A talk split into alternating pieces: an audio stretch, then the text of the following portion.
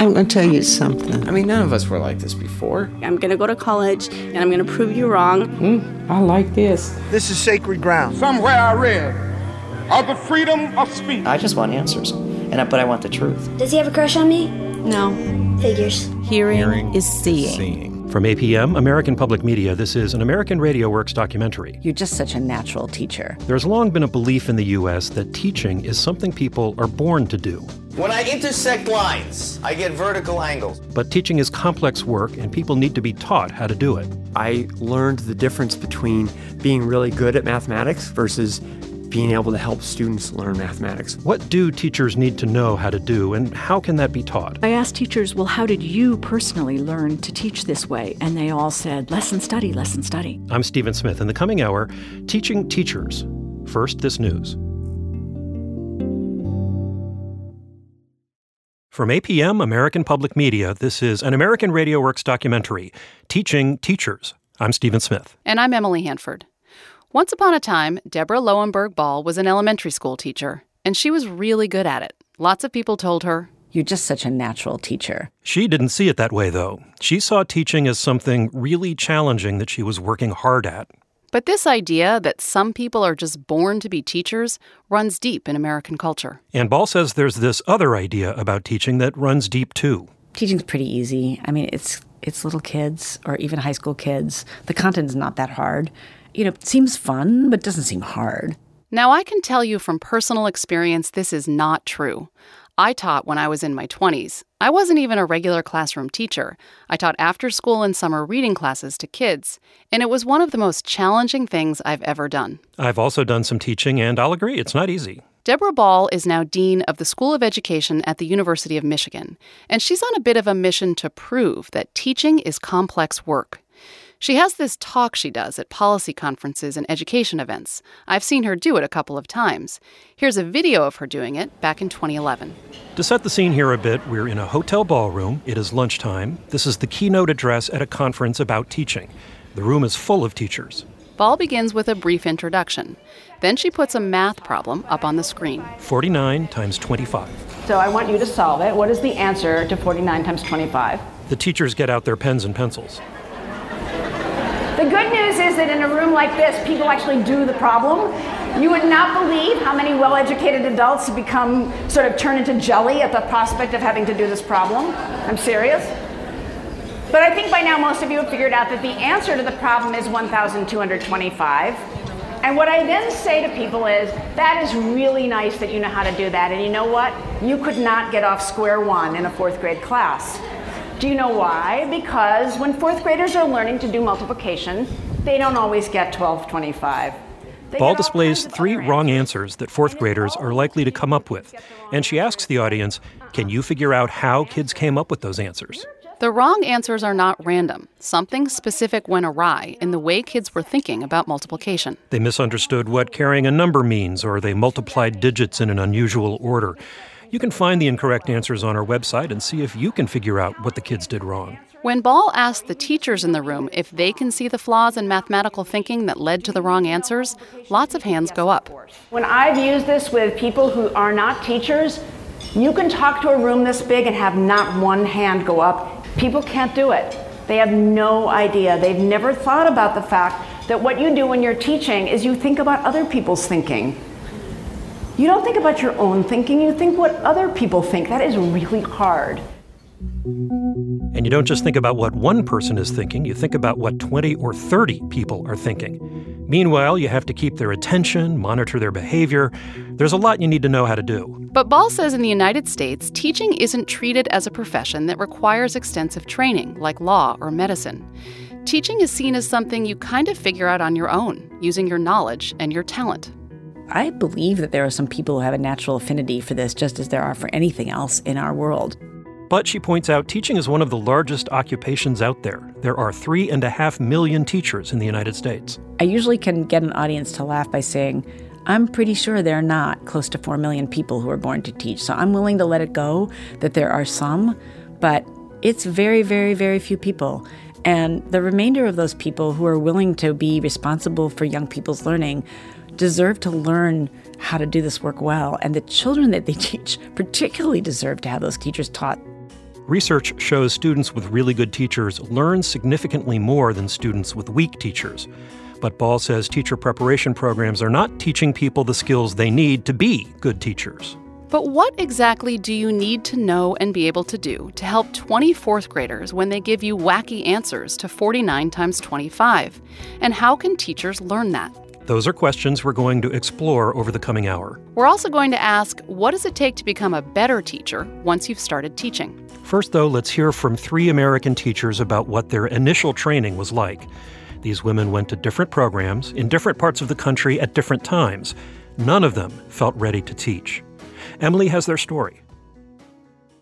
There are a lot of teacher preparation programs in the United States, but when you ask teachers this question, Did you feel prepared to be a teacher? There's not a lot of variety in the response. Ooh, no. No, no, no. Jasmine Bankhead went to what's considered a traditional teacher prep program. That means it's at a college or university. You typically take a few semesters of education classes as part of a degree program, then do some student teaching. Thalia Nawi went to a traditional prep program too. She says the classes were pretty easy. In one, the professor started things off by saying, I just want you to know everybody's going to get an A in the class. She says the caliber of the coursework, the caliber of the faculty. It was embarrassing.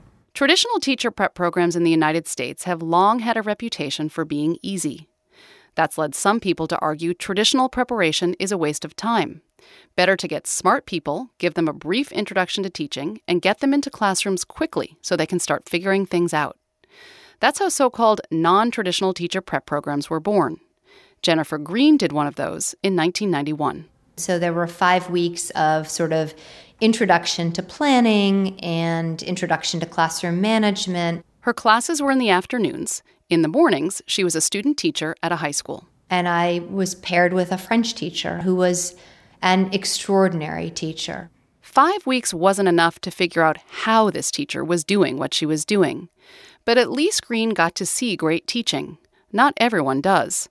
On Jasmine Bankhead's first day of student teaching, my mentor teacher, she came in, we talked for a few minutes, and she was like, okay, I'll be in the library from now on. And just like that, I was by myself. And although I complained a little bit to my student teacher supervisor, I still felt like I was expected to make it work. You hear some version of this line a lot from teachers. I was just expected to make it work. After Jennifer Green's five weeks of classes in student teaching, she got a job as a ninth grade teacher at a huge New Orleans high school. She taught French and English. I would come in in the morning, I would close the door, I would struggle through the day. I would cry three times a week after my third period, which was my most challenging group of students. I would dust myself off. I would tell my fourth period class that I had terrible allergies, and that's why my eyes were so red. All three of these women wanted to be good teachers, but they weren't ready. Why weren't they? Deborah Ball says there's a fundamental problem with teacher training in America.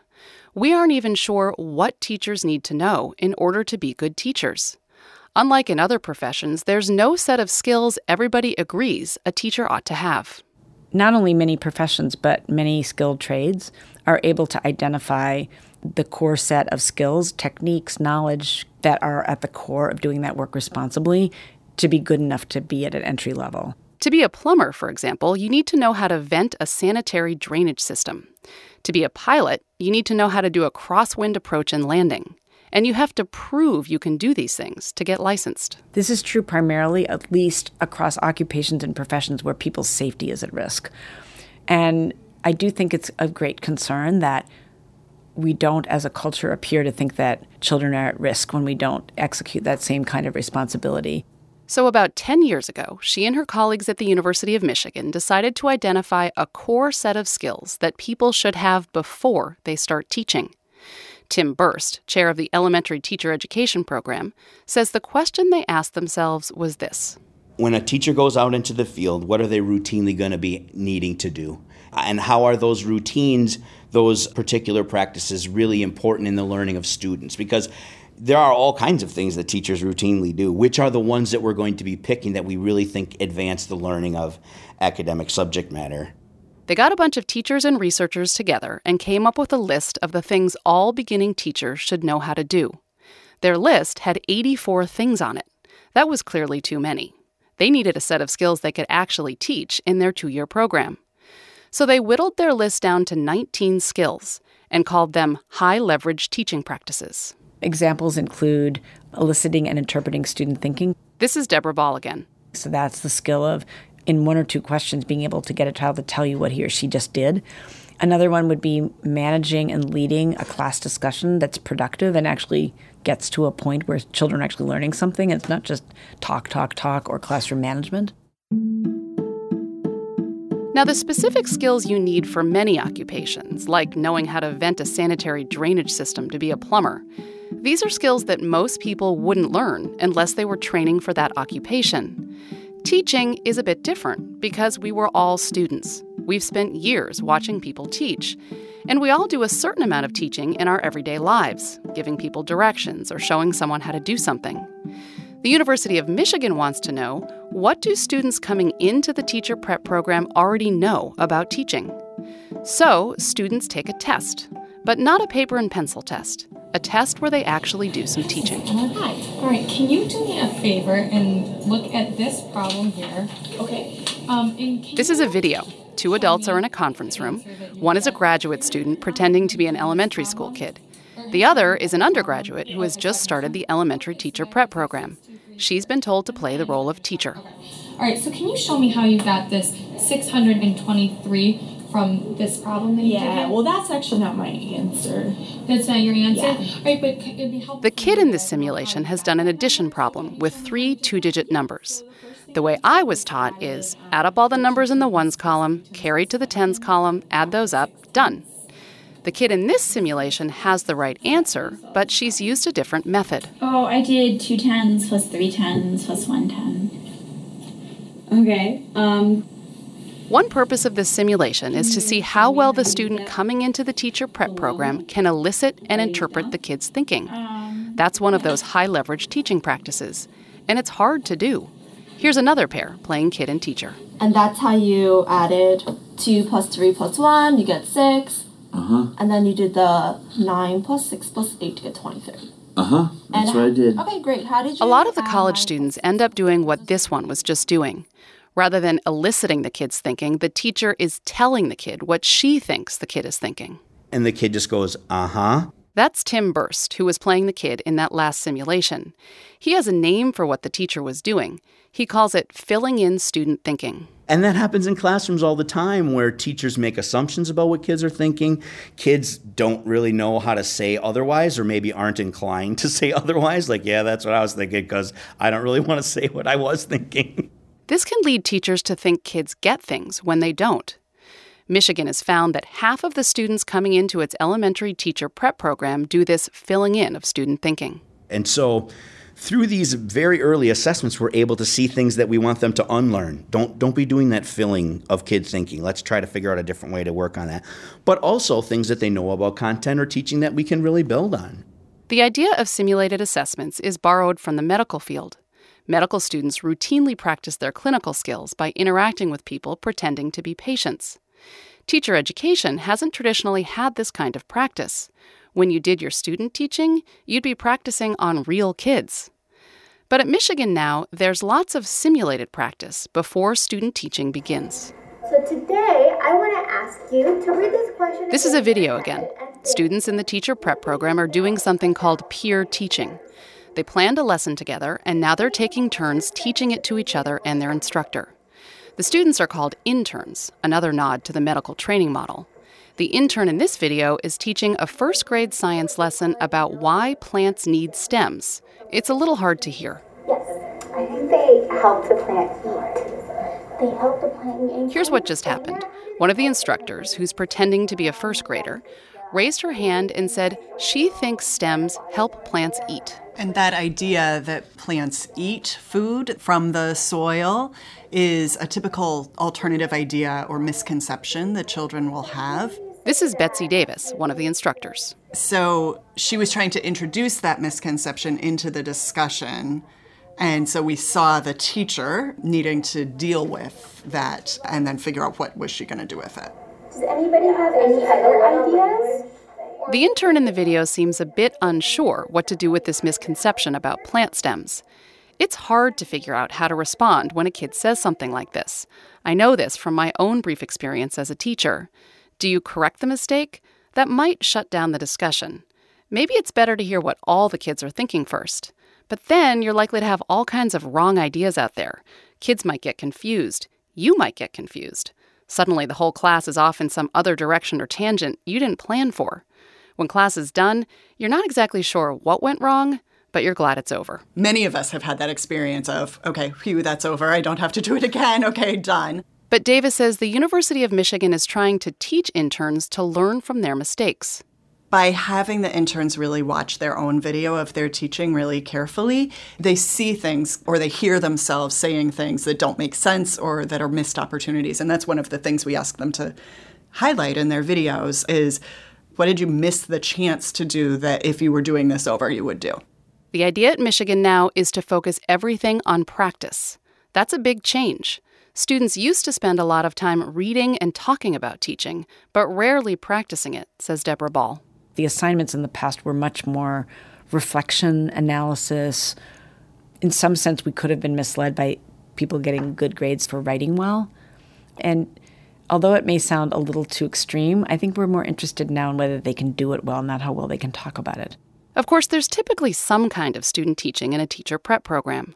But Ball says that often means just sending teacher prep students out to classrooms without giving much thought to what they're going to learn or how they're going to learn it. So Michigan has made changes in the way student teaching works too.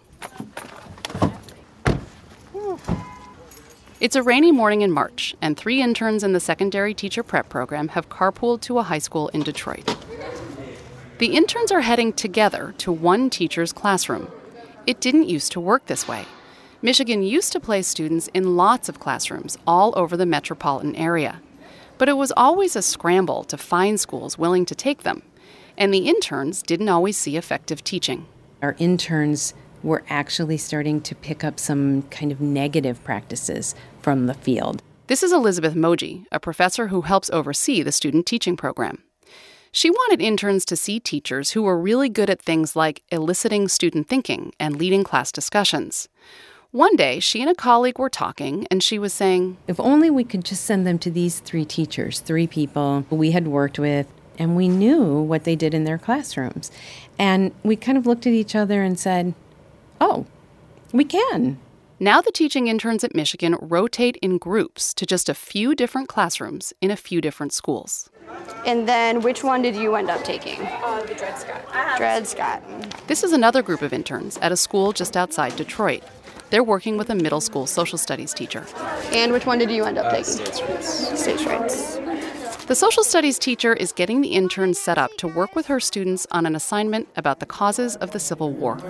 Okay, um, let's go to the first question. This is an intern named Jesse Liu working with a group of students. Why was slavery so important to the South? Um, it provided income and it was a way to trade goods and products so they could make money and have. Liu is trying to get the students to understand that slavery gave some people social status too, but he's struggling. So Rebecca Gadd stops the discussion. Gadd is a graduate student at Michigan who works with the interns and is here in class today. She takes Liu aside for a quick timeout. Okay. So, what I would suspect is that the way that this is explained is a little bit abstract. Okay. So, you need to think are you going to ask or are you going to explain? Gadd is a former middle school teacher. She wishes her training had included this kind of guided practice. Teachers can go through their entire training, their entire careers even, without anyone taking them aside and offering in the moment feedback. She says Michigan got the idea for doing this from medical training. When aspiring doctors are practicing with patients, medical educators don't wait until they've killed the patient to intervene and say you should have done this differently. Instead, they intervene in the moment and say, okay, we need to be doing this. What do you guys know about states' rights when you're thinking about it as a cause of the Civil War? What do you think? These Michigan students spend two semesters in classrooms, observing and working with kids one on one or in groups. The idea is a gradual assumption of responsibility. They don't actually do what most people think of as student teaching until their third semester. That's when they're promoted from intern to resident, and they actually get to take charge and teach the class. Grace Tesfaye is in her semester long residency, getting ready to graduate from Michigan in a few months. So, how do you feel about being a teacher next year? Um, I feel good about it. I'm excited about it. Also, scary. Um, you're by yourself, you're planning everything, but I'm, I'm excited. I'm, I feel like I'm, I'll be ready, hopefully, when the time comes. Tesfaye feels like she'll be ready, but will she? It's hard to know. Michigan doesn't have much data yet, and it's not clear what kind of data would provide a meaningful measure of what they're trying to do. They could look at test scores of students in their graduates' classrooms. That would tell them something. But Michigan wants to know if its teachers can do things like elicit and interpret student thinking. Test scores don't tell you that. Michigan does have its interns do one of those teaching tests again. Remember that one with the math problem? And then you did the 9 plus 6 plus 8 to get 23. Uh huh. That's And- what I did. Okay, great. How They take a you- similar test about a year later. By the end of their first year in the program, most interns are no longer doing that thing where they fill in rather than elicit a student's thinking. The Michigan interns show progress on other elements of those 19 high leverage teaching practices, too. But who's to say those 19 practices are the right ones to be focusing on? I asked Deborah Ball that question. These are bets. These aren't necessarily, they certainly aren't the end, but they are the best bets we had, and we have to have a systematic way of revising those.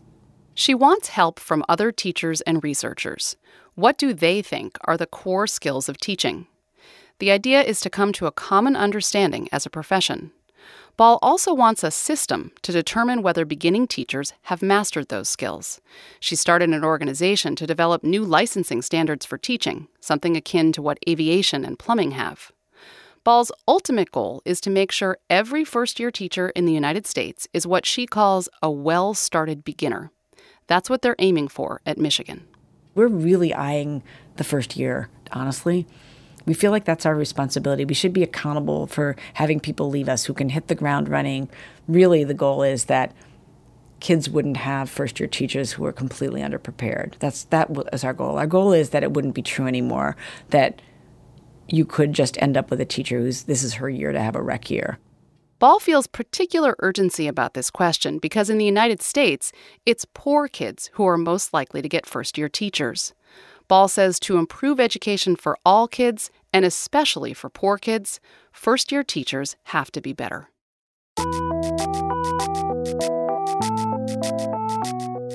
That's Emily Hanford. I'm Stephen Smith, and you're listening to an American Radio Works documentary, Teaching Teachers. So, Emily, Deborah Ball is uh, trying to prevent the problem we heard about earlier new teachers who get classrooms of their own without having the skills they need to help kids learn. But is a well started beginner really a good teacher? Probably not as good as she will be. There's research that shows teachers typically improve a lot in their first few years, but after that, they seem to stall out. They stop getting better. According to this research, after about three to five years, most American teachers are about as good as they're going to get. If you're not a great teacher after a few years in the classroom, you might as well quit or be fired. That's the thinking in the United States, anyway. But not all countries see it that way. In Japan, you're not considered an expert teacher until you've been in the classroom for 10 years. Why such a different view? In Japan, there's a very strong belief in the idea of continuous improvement. You're expected to do most of your learning on the job. And Japanese say they say after you graduate and then get the certificate, you can be a teacher. However, to become a good teacher, you have to work continuously. Otherwise, you cannot be a good teacher. The Japanese have developed a system for helping teachers improve that's unlike anything we've had in the United States, but it's something some American schools are now adopting.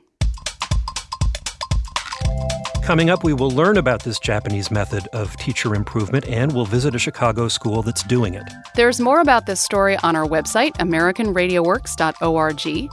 You can watch Deborah Ball go through the math problem we heard at the beginning of the program and see if you can figure out why kids got it wrong. You can also read more about the high leverage teaching practices. We want to know what impact American Radio Work stories have on you. Has this documentary or another that we've made changed how you think about an issue?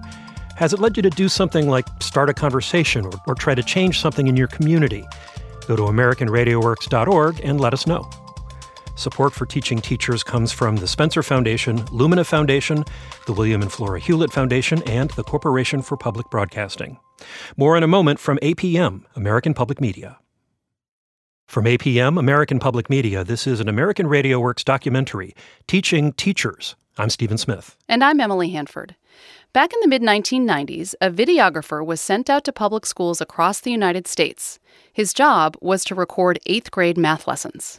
Vertical angles. What is the angle that is vertical to the 70 degree angle? The videographer recorded 81 different lessons. The schools and the teachers were chosen randomly. It was a study of teaching. James Hiebert worked on the study. Our goal was to find out what an average eighth grader would experience when they got up in the morning, went to their local school, and had math class. What did that look like?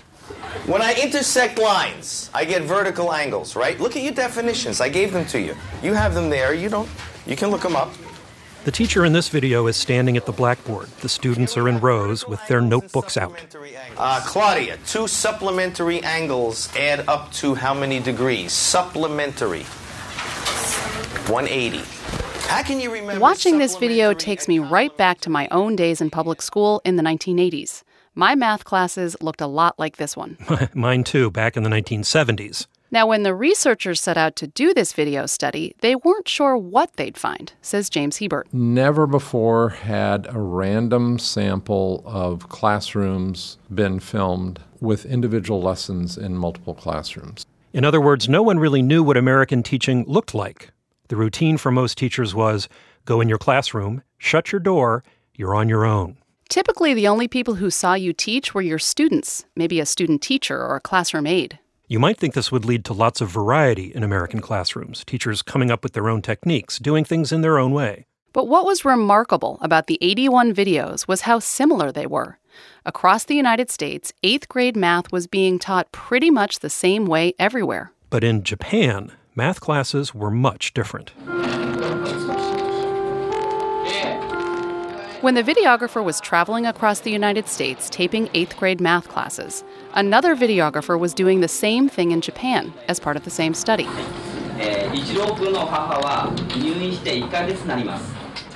The Japanese teacher is standing at the front of the room. The students are in rows, just like in the American classroom. But the work the Japanese students do is quite different. Class begins with the teacher reading a word problem. It's about two brothers who go to a temple every day to pray for their sick mother. Each morning, each brother puts a coin from his wallet into the offertory box. The older brother has 18 coins of one denomination in his wallet. The younger brother has 22 coins of a lower denomination in his. The older brother has more money, but the younger brother has more coins. Here's the problem students have to figure out. If each brother puts one coin in the offertory box every morning, how many days does it take for the younger brother to have more money left in his wallet? The ultimate goal of this lesson is to think about inequalities and how you would express them. This is James Hiebert again. I visited him in his office at the University of Delaware, and we watched this video together. After the Japanese teacher reads the word problem, he gives students 15 minutes to work on it on their own. And now he's going around and he's looking at each person's work very carefully. I mean, he's bending over, his face is almost on the desk. But he's not telling the student how to do the problem. He's figuring out what they're doing and he's asking them questions like, could you think of doing it another way?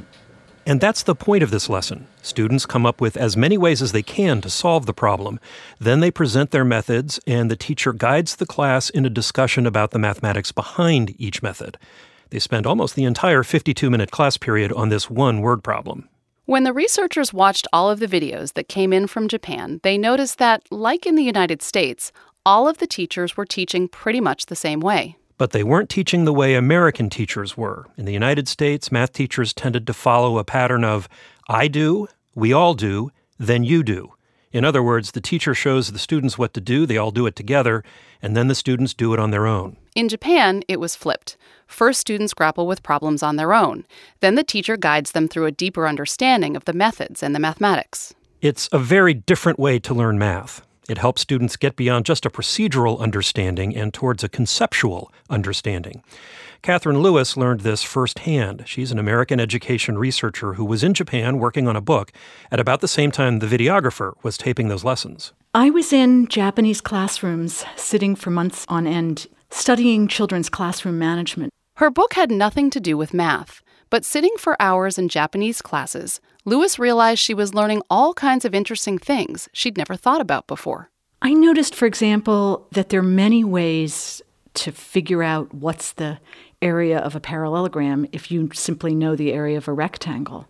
And when I was in school, that had just been taught to me as a formula. I'd never been expected to sort of invent that myself. And it opened up a whole new world of mathematics to me. She asked Japanese teachers, How did you learn to teach this way? And they all said, Oh, these teaching strategies came from the United States. And I was dumbfounded because I had never seen these in U.S. classrooms. But these teaching strategies had come from the United States. American researchers had been advocating for them since the 1980s. But the strategies hadn't made it into classrooms. This was really curious. Education ideas developed in the U.S. weren't being used by American teachers, but they were being used in Japan. So I asked teachers, well, how did you personally learn to teach this way? And they all said, lesson study, lesson study. Lesson study.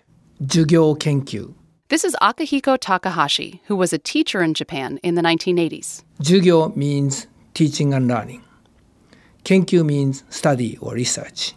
Lesson study is a process Japanese teachers use to improve their teaching. Turns out math lessons in Japan used to look a lot like lessons in the US lots of memorizing terms and practicing procedures. But when new ideas about teaching and learning are introduced, Japanese teachers have a way to learn those new ideas and practice them. American teachers don't. Some people are trying to change that by bringing Japanese lesson study to the United States. Emily has the story. Long before he knew anything about lesson study, Tom McDougal knew he needed something to help him be a better teacher. He'd studied engineering at Dartmouth College, graduated in 1984, got a job teaching math at a high school. And while I was there, I learned the difference between being really good at mathematics, which I was, versus being able to help students learn mathematics, which I wasn't. So McDougal started seeking out math conferences and workshops. Some of them weren't very good, but some of them I would really say, wow, if I could take this idea back to my classroom, my kids would do better. The problem was what happened when I got back to my classroom. The idea made so much sense when he was sitting in the workshop, but when he tried to do it, all kinds of questions would come up, and there was no one to turn to for help.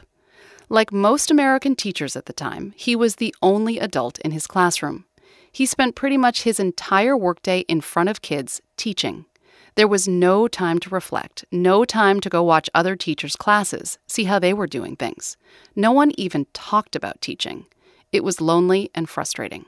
At the end of the day, I'm sitting there at my desk. I'm discouraged because my lessons didn't go well. I've got this mountain of paperwork that, you know, is going to be even more discouraging because I'm going to look at the, what the kids did and see that it's a mess. And the great ideas he learned about at those math workshops? Most of those ideas never really got implemented, never even got tested out. McDougal really wanted to be a great teacher, but the system seemed to be working against him. So he quit. Not every system works this way. In Japan, the system is set up to get teachers to work together. Rather than sitting alone in their classrooms after school, Japanese teachers sit together. Their desks are all in one room, encouraging them to talk and share ideas. And unlike in American schools, where teachers spend most of their school day in front of kids, teachers in Japan have lots of time built into their work week to collaborate and plan. And they have lesson study. Here are the basics of how it works. Teachers come together and identify a teaching problem they want to solve. Maybe their students are struggling with adding fractions. That might be a topic for you to study. Japanese teacher Akihiko Takahashi has been through lesson study hundreds of times. He says after teachers decide on a topic, they do some research. You do some groundwork, just like a researcher. What the research said, what curriculum said. Teachers gather articles on why students struggle with adding fractions. They learn about the latest methods for teaching fractions. Then design a lesson. Teachers create a lesson plan together. The lesson plan is not the typical lesson plan lesson plan is more like uh, their proposal, the research proposal for teaching. It's like their hypothesis. If we teach this lesson in this way, we think students will understand fractions better. Then one of the teacher teach the lesson. One teacher teaches the lesson and the other teachers watch. But they don't focus on the teacher, they focus on the students. How are the students reacting? What are they understanding or misunderstanding? The focus is on the lesson. In the United States, we tend to think about improving teachers, recruiting better ones, firing bad ones. But the Japanese think about improving teaching. It's a very different idea, and one that a growing number of American schools are trying to embrace by doing lesson study. It's a Friday afternoon in January. We're at the O'Keeffe School of Excellence, a public school on Chicago's South Side. Students are going home for the weekend, except for one class of third graders. They're staying after for a special math class. When I pass you in, please silently find your name tag and put your two hands on your chair. This is their teacher, Melissa Warner. The kids have just had a quick snack of pizza, and now they're filing back into their classroom, which is full of visitors. The visitors applaud as the kids enter. This is what's known as a public research lesson. Three teachers have been working together on a lesson plan for months, and today Ms. Warner will teach the lesson. The audience includes teachers from this school, plus teachers and an assistant principal from another Chicago school. How's Ms. Warner feeling? I'm excited. I feel like we've put a lot of work into it. We really want feedback, and I think we're ready. Have a seat.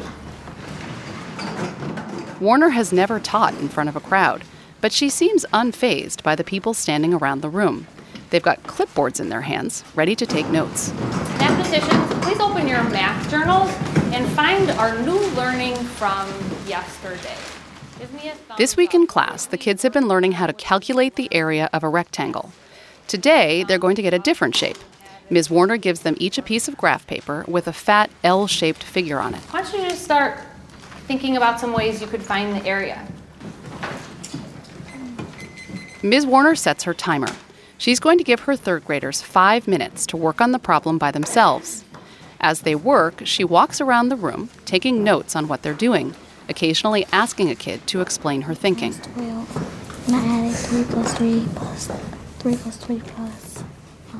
The visitors in the room are also taking notes on what the kids are doing. One of them is Japanese teacher Akihiko Takahashi. He now lives in the United States and works to help American teachers learn lesson study.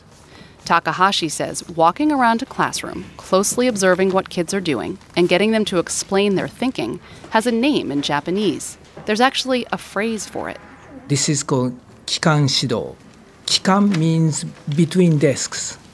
Shido means teaching. So, teaching between the desks. In Japanese, there are a bunch of words and phrases that describe specific things teachers do to help children learn. This vocabulary about teaching comes from years of doing lesson study. We don't have this kind of vocabulary in the United States. Jametta, Jamar, Tanaya, Grayshawn, bring your journals. Green table, join us on the rug. The kids have finished working on their own, and now Ms. Warner is calling them to the rug at the front of the class, where they're going to talk about how they did the problem. Let's see, Jametta, can I can I see your journal and could you just explain to us what you started to kind of draw in your shape? The kids start explaining their methods. Pretty quickly, though, there's confusion. What's he, what's he trying to say? I'm, I'm confused. Some students calculated the perimeter instead of the area. Ms. Warner knows some students did it right. She calls on one of them. Drayshawn, bring up what you were just talking to Kenneth about. Um, Kenneth and I said um that you don't supposed to count all the sides. You only supposed to count the vertical and the horizontal. Some kids seem to be getting Drayshawn's explanation, but many of them still look confused. There's a lot of back and forth about the difference between area and perimeter, and Drayshawn is getting antsy because he wants to show the class how he found the area of the L. Finally, Ms. Warner calls on him. All right, so you put a line right here, Drayshawn, and then what? What'd you do after that? Um, I put a short line um on the on where the white part. Oh yeah, and you did. It looks like three centimeters here. Drayshawn has split the L into two rectangles and calculated the area of each one. Equals 12. Oh, and then I see. And look what you did. Oh, and then I see. What's he doing? This seems to be a breakthrough moment. To see if kids really get it, Ms. Warner asked them to turn to the person next to them and talk about Drayshawn's method. The class erupts into conversation. But he just not using the bottom, and I don't really get that. Why you don't get it? Yeah, that's uh, that's what I'm trying to say. Why don't Why? use it? I still don't get why he should use the bottom. The conversation is a bit all over the place. Ms. Warner calls the class back to focus on her. Great conversations. All right, Tanaya, explain what what's going on here. So me and Nasir had a disagreement because he think Jashawn should do the bottom, but I think he shouldn't because you only should do two two of them. You're talking about the two Like shapes, here- so like this one. Tanaya is having a hard time explaining what she doesn't understand. Ms. Warner tries to interpret and steer the conversation in a productive direction, but it's hard. A bunch of kids are still stuck on perimeter. Others have split the shape in two, but don't realize you have to add the area of the two rectangles together. And some insist you need to multiply the area of the two rectangles. Warner looks a bit stressed. The visitors at the back of the room are scribbling away on their clipboards. And when it's all over and the kids have gone home, Warner declares I feel like that was so hard. That was the hardest lesson I've ever taught. Warner is kind of down on herself. She thinks most of the kids didn't get it. But now this really interesting thing happens. The teachers do a post lesson discussion where they share their notes about what they noticed the kids doing. Tracy, um, I was listening to him when he was talking on the rug. He had really good ideas, but he wasn't able to articulate them. He even went as far to separate that shape Mhm. um, to into three. Yeah. But when called on, he he froze up and he couldn't Yeah. say anything that he was thinking. This is Angela Flores. She's one of the teachers who helped plan today's lesson. She and the other observers have very specific things to say about what individual kids were doing. It's the kind of information one teacher leading a lesson could never gather on her own. And it helps Warner see that more of the kids may have gotten it than she realized. This prompts a discussion about how the lesson might be structured differently next time. Maybe it's not a good idea to bring kids to the rug to talk. Maybe that was too confusing and chaotic. The post lesson discussion focuses on whether the lesson worked, not whether the teacher did a good job. Warner says lesson study has helped her think about teaching in a new way. It was about me before, and it was like, these are the things I'm going to teach you, and this is my end result. And you didn't think about how students were going to interpret that. The goal is to improve teaching overall in our building. This is the school's principal, Jasmine Bankhead. She's one of the teachers we met in the first part of the program. She brought lesson study to her school because she doesn't want her teachers to feel like they have to figure everything out on their own, the way she did. I wish that this type of development was available when I was in the classroom. I know that as I plan and budget that I have to make room for this type of collaboration in my school so that my teachers can continue to grow. It's not easy to make lesson study work. American schools aren't really set up for it. Principals like Bankhead have to rearrange schedules and hire subs to give teachers time to collaborate and watch each other teach. There are lots of stories of American schools where teachers got lesson study going, then a new principal came in with a different idea about how to do things, and lesson study fell apart. James Hiebert says one of the challenges with lesson study is that it's a long and intensive process. It may not produce the kind of quick results American schools are looking for.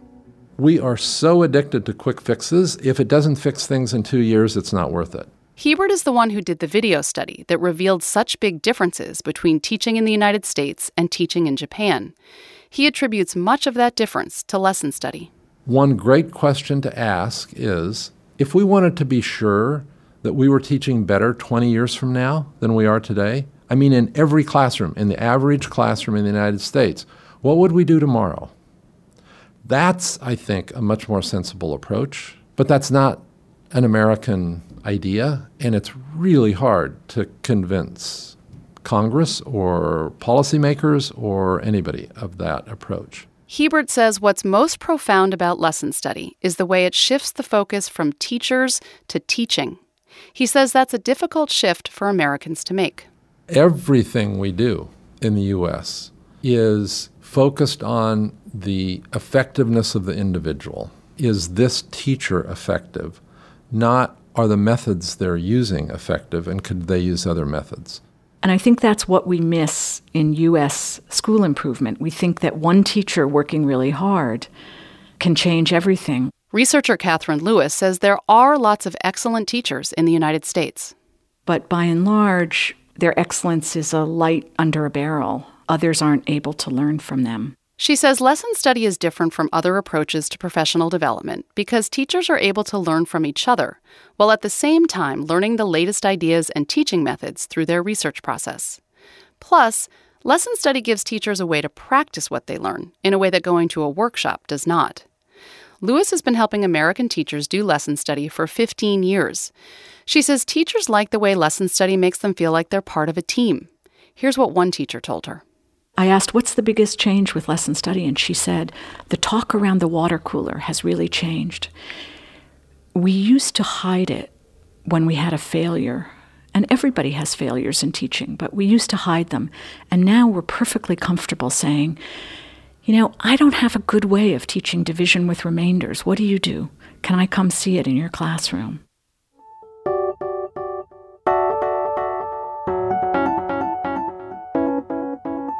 It's hard to know exactly how widespread lesson study is in the United States. Lewis estimates thousands of American teachers are doing it. There's even a whole state that's trying it Florida, which actually got federal funding to encourage schools to adopt lesson study. One of the things several teachers told me is that lesson study makes their work more interesting. It's fun to get together with your colleagues and talk about how kids learn. But when you're alone, teaching is often just frustrating. Tom McDougal, the math teacher who quit, believes his teaching career would have been different if the schools he worked in had been set up more like Japanese schools, where teachers have their desks in the same room and have time built in for lesson study. I think back to my days of teaching and I think about how lonely I felt most days. And I contrast that to what it would be like if I were sitting in a, in a room with my colleagues right at my elbow. I think I'd probably be teaching today if I were in that circumstance. But McDougal is still working in education. He learned about lesson study after he'd quit teaching. He was so excited about it that he started an organization to help American teachers learn to do it. It's the organization that helped the school in Chicago start lesson study. McDougal has no plans to go back to teaching. Instead, he's hoping to change things for the next generation of American teachers. That's American Radio Works correspondent Emily Hanford. I'm Stephen Smith, and you're listening to Teaching Teachers. So, Emily, one of the first questions I have for you is what do we know about whether lesson study actually works? Does it improve teaching? There is some evidence that it does. A recent review of research on professional development looked at 643 studies on approaches to improving math teaching. Only two of those approaches were found to have positive effects on students' math proficiency, and one of them was lesson study. Wow, sounds like a lot of stuff out there isn't working. I think that's true. But it's also true that in education, it's actually quite difficult to prove whether something is working. We think that because we have all this test score data, we can come up with proof, but it's much more complicated than that. And a lot depends, right? I mean, lesson study might work really well in one place because of the teachers involved or the way they do it, but say in another school, it might not be so effective. That is definitely true with everything in education. Now, one of the things I was wondering is how did the Japanese learn to do lesson study in the first place? Where did they get the idea? Amazingly, it came from the United States. Back in the late 19th century, when the Japanese first started a public school system, the government sent teachers to the U.S. to learn Western teaching methods. And in American schools of education at the time, there was a popular method called the criticism lesson. Students training to be teachers would teach a lesson, and their classmates would watch and provide feedback kind of like lesson study, kind of like the peer teaching those students were doing in Michigan, too. And do the Japanese do lesson study just with math? I mean, we heard a lot of math in this program. In Japan, teachers do lesson study in all subjects. And there is lesson study in other subjects in the US too, but it's mostly math. So, Emily, what did you find most interesting about lesson study? I'm intrigued by the way it flips certain ideas that run very deep in the United States. The way it shifts the focus from teachers to teaching. The way it gets teachers to think less about what they're doing and more about what kids are learning. The way it emphasizes that teaching is about hard work, not inborn talent. It also flips the publishing process. In the United States, publishers put out textbooks and curriculum that schools and districts adopt. In Japan, it's the other way around. Publishers print the lessons that teachers have developed through lesson study. So in Japan, the curriculum is coming from the teachers. It's not something imposed on them from above. Do you see lesson study as something that more American schools are going to embrace? I see two things pushing American schools in the direction of lesson study or something like it. One is Common Core. As you know, Common Core is a new set of educational standards that teachers across the country need to learn. And that's exactly what lesson study is designed to do help teachers learn new things. One of the teachers in Chicago told me she couldn't imagine learning Common Core without lesson study. What's the other thing you see that lesson study has going forward in the U.S.? Well, I think the culture around teaching is changing. It's not as much about going into your classroom and figuring things out on your own anymore. There are lots of American schools doing things like arranging for teachers to have their planning periods together and bringing in instructional coaches to help them develop, get better at their jobs. But there are still a lot of things in the structure of the American school day that make it hard for teachers to do things like watch each other teach. In this program, we've heard about ideas to change both how teachers are initially trained and how teachers learn on the job.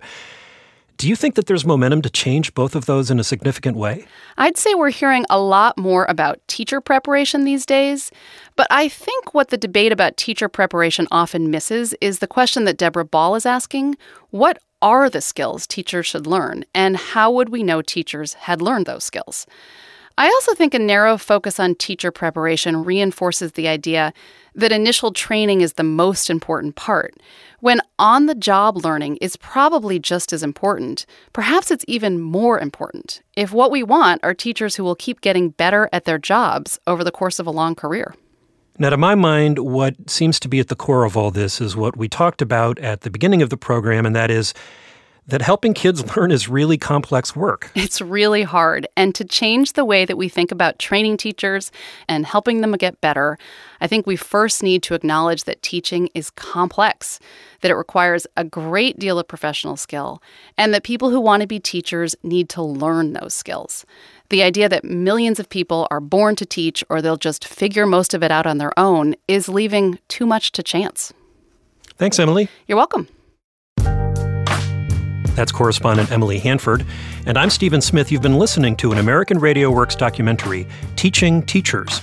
It was produced by Emily and edited by Catherine Winter. The web producer is Andy Cruz. Mixing by Craig Thorson. The American Radio Works team includes Suzanne Pico, Samara Freemark, Sasha Aslanian, Ryan Katz, Peter Clowney, and Ellen Guettler. We have more about this story on our website, where you can find links to the videos of math classes in Japan and the U.S., and where you can read more about lesson study. Find us at AmericanRadioWorks.org.